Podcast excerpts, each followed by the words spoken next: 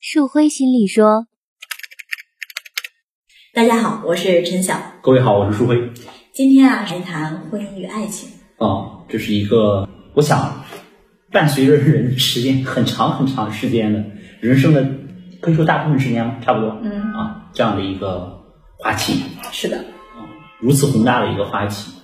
我们可能谈的时候，咱们刚才也谈到自由，咱们就切入一点随机的这种点。行。嗯，呃，我现在下意识能想到的就是，在婚姻和爱情里面，你遇到这个人的时候，嗯你怎么样能确定要跟这个人走下去哦，啊？要跟这个人在一起？嗯嗯，有一个点我想提一下，就是、你跟这个人在一起，你的感觉是什么样的？嗯，你有踏实的感觉吗？有踏实的感觉。还是在跟他在一起的时候，嗯你处处都是谨小慎微嗯啊，迎合他。嗯，我觉得这应该在嗯，至少恋爱过程当中，嗯，大家都会有的一些心理变化。这非常直观的一个。嗯啊，对，就这种呃踏实的感觉呢，或者是你还呃，你到底是有踏实的感觉，还是在迎合他呢？像我们这样的一些思考的时候呢，都是在我们的一个根据我们见到这个人，然后你们的就是回馈我们的第一个感觉嗯啊，在心理咨询当中呢，这个叫做反移情啊。嗯，就说我看到你，我有什么感觉？嗯、那我就会觉得你刚刚说到这个部分呢，我觉得很重要的是什么呢？我们会有一个假设，嗯我们假设的是，作为我来讲，我如果相信我自己的感觉的话，首先就是我是一个感觉比较敏锐的，然后呢又比较稳定的这样的一个个体。就是说，呃，我们不可能说是让一个从来没有过可以说是经验吧，社会经验也好，怎么样也好，这样的人，然后去告诉他你要相信你的感觉，啊，所以这还是一个在社会化的基础之上。我说的这个社会啊，并不是说大家理解的那个呃什么江湖啊那样的社会。嗯嗯嗯我说这个社会就是，比如说，嗯，随着你的个人的成长，你有没有去适应你周围的环境？嗯在周围的环境当中，你是不是可以保持自己的一份独特？啊，这个太重要了是的，啊！嗯既要适应环境，又要保持一种独特的这个存在。然后呢，当你遇到那个人的时候呢，呃，你的这个感觉呢，基本上是有了一定筛选的。有一句话叫做：“我们只要我们人格健康，和什么样的人在一起啊，都一样。是的，是的，是的。”对，人我格记得健康的人啊就是自动化的去筛选掉了那些人格不健康的人。是的，是的。嗯我们在这个课程当中也讨论过这个，是吧？讨论过，对，对我还是挺有感觉的，在这一块儿。对，有的人不理解的话，他就会说：“那我人格足够健康了，我找了一个酒鬼，嗯我找了一个什么样的人，嗯，那我也能改变他吗？当然不可能，不可能是什么呢？不是说你不能改变他，是如果你人格足够健康的话，就像陈晓说的，你就把它筛选掉了。是的，他压根儿进不了你的生活当中来。是，嗯那这也反映了一个，只要人格健康，然后可以相信自己的感觉，，是的，我们就会找到那个，嗯，我们的无论是这个白马王子啊，还是白雪公主啊，啊、这是第一步，嗯。嗯，然后接下来呢，就是等待着我们的就是考验，考验什么呢？因为大家放心了，你只要在对方身上有踏实的感觉，这个感觉一定不只是对方带给你的，是，对方应该也有同样的感觉。是的，而且呢，你是把你自己身上的一部分拿出来放到这个关系当中的，是，那这就是会一定会面对着什么呢？面对着让你感到欣喜的、嗯感到舒服的嗯，地方，因为和那个预期重合了。是，还有一部分呢，会面对着什么呢？你们的关系会面对着考验。就是你不舒服的这一块儿，对的同样放到他那里的。对的，嗯你会时时的你感觉，哎，我当时那个感觉是不是有问题啊？啊，时时的怀疑。怀疑自己的。对，我记得我忘了在一篇怎样的文章当中提到了哈，我会写到，这也是在咨询当中我们来访者说的，嗯其实婚姻没有你想象的那么好，但是也绝对没有你担心的那么差。嗯我在做类似于对婚姻有恐惧的这样的，嗯，男性或者女性咨询的时候，我会这样去和他们谈嗯啊，谈到一定程度，我和他们说，因因为有的人你会发现，要不然就是把婚姻想象得太美好，就在我的咨询当中见过好多，比如说婚姻出问题的，就会说，我没想到这种事情会发生到我身上啊，啊、无论是对方这个背叛了他，嗯还是出现什么问题，会有的人就会说，我当初结婚的时候我就不想结婚，我就知道一定会出问题，嗯结果现在出问题了，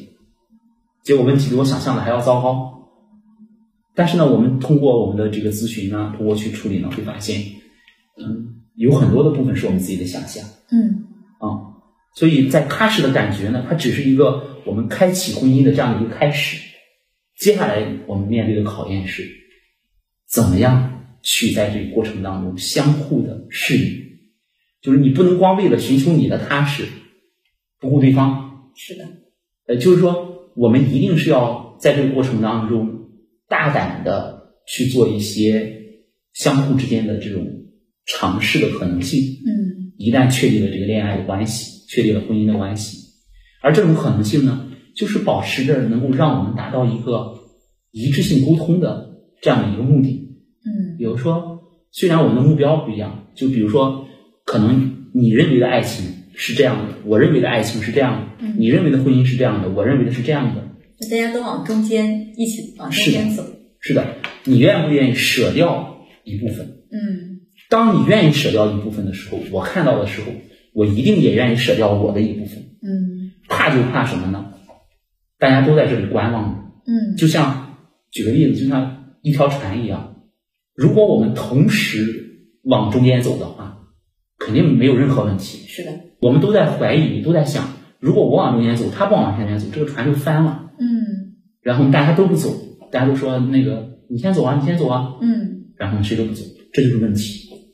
这也就是我们通常所说的在婚姻当中出现的权力争夺，对，是吧？权力的争夺，嗯也就是我们说从那个所谓的浪漫幻想期，到了这个整合实践期的，嗯就婚姻，我们会把它分成三个期嘛，啊，就是浪漫幻想期、权力争夺期和整合实践。是，啊，就是在权力争夺期出现问题。为什么出现问题？是因为我们都不愿意放下自己对于那部分的想象。是。嗯，嗯，那在这里呢，我觉得，呃，嗯我是一个女生，嗯呃，我是一个女性，我们不用特别说明，我都知道。嗯就是女性对于这个婚姻和恋爱的幻想，会不会比男性要高一些？嗯，我认为这是一个大家的误认。哦，嗯，很多人会这样讲。我以前也和你一样认为，嗯嗯但是我在做咨询的时候，我会发现哈，我在跟很多男性做咨询的时候，嗯嗯，我是深有感触的。大家听说过一个词叫闷骚哈、啊，有很多的男性，你越是发现，就是这个人他不在乎或者什么，他觉得无所谓，嗯其实他内心深处越有很多的对于情感的这种幻想和期待。需要，哦，对，而女性呢，可能是就像你说的，就是说会被指认成是这样的，我自己也是这样觉得，呃，女性会理所当然的这样认为。是嗯，其实我也说过嘛，女性跟男性没有那么大差异，啊，啊，就是我们会觉得我表现的什么样，不一定我真的就是这样。所以大家不要忽视，有很多人就会觉得，哎呀，我爱人，呃，就是我说的是女性哈，嗯她说我爱人的这个 get 不到那个点啊，他不会浪漫啊。嗯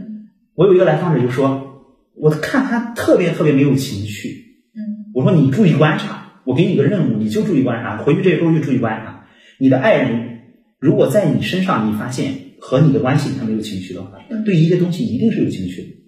结果你知道他注意到了什么吗？有一天他们家马桶坏了，啊然后呢，他跟他爱人说：“你去找物业来修啊。”他就走了。哎，嗯他车钥匙忘拿了，他回去拿车钥匙，他发现他爱人正在那儿修马桶。哦，大夏天啊，穿着很破旧的衣服嗯，蹲在那里那么端详那个马桶。当时他就感觉就是很难受，很难受。难受不是别的，嗯他就跟他爱人说：“他说我要是这个马桶就好了，你对这个马桶都这么好。”他爱人马上就和他那个关系不一样了。嗯嗯，天天这对，嗯样说，我都有一个就是很很开心那种嗯那种感觉，对呀、就是他回来跟我分享了，他说原来真的是这样的。嗯对他对于一开始我说的这个部分呢，他还觉得呃就是没太找到一种感觉，嗯但是呢，他真的发现了，哎，他爱人竟然可以那么的，然后去认真的端详那个马桶，他觉得原来这个男人是如此的热爱生活。是的，嗯，嗯。所以说我们会看到什么呢？你看我们在大街上看到有些人，比如说随着他们的孩子长大了，进入大学了，嗯，他们会做什么呀？会遛狗，是的，对，会养养宠物。对对对你，看那个养宠物的那个中年的那个男性也好，怎么样也好，他不比女性关爱这个宠物要差的，对，而且往他很往温暖。对往往家里就是给狗铲屎、洗澡都是男性，对，嗯，这一点我是有发现的，是啊吧？嗯，是的，而且男人到了一定年龄，你会发现他有的时候他做饭会越做越好，是的，对吧？对，男性也会撒娇，对，所以说这就说明了，充分说明了一点，你得给人家机会是啊。，嗯，再一个就是你不要泛泛的想，好像这个对于情感的这种温存啊、这种需要啊，更多的是我们女生的，其实不是，嗯男人有的时候比女性更需要。是的，嗯，今天这个话题真的很有意思、啊，对那也非常感谢舒辉老师。呃，当然，如果大家想进一步和我们讨论的话呢，可以关注我们的微信公众号“舒辉心理驿站”，也可以添加我们的微信幺八五六零二零九九幺八幺八五六零二零九九幺八。再见。再见。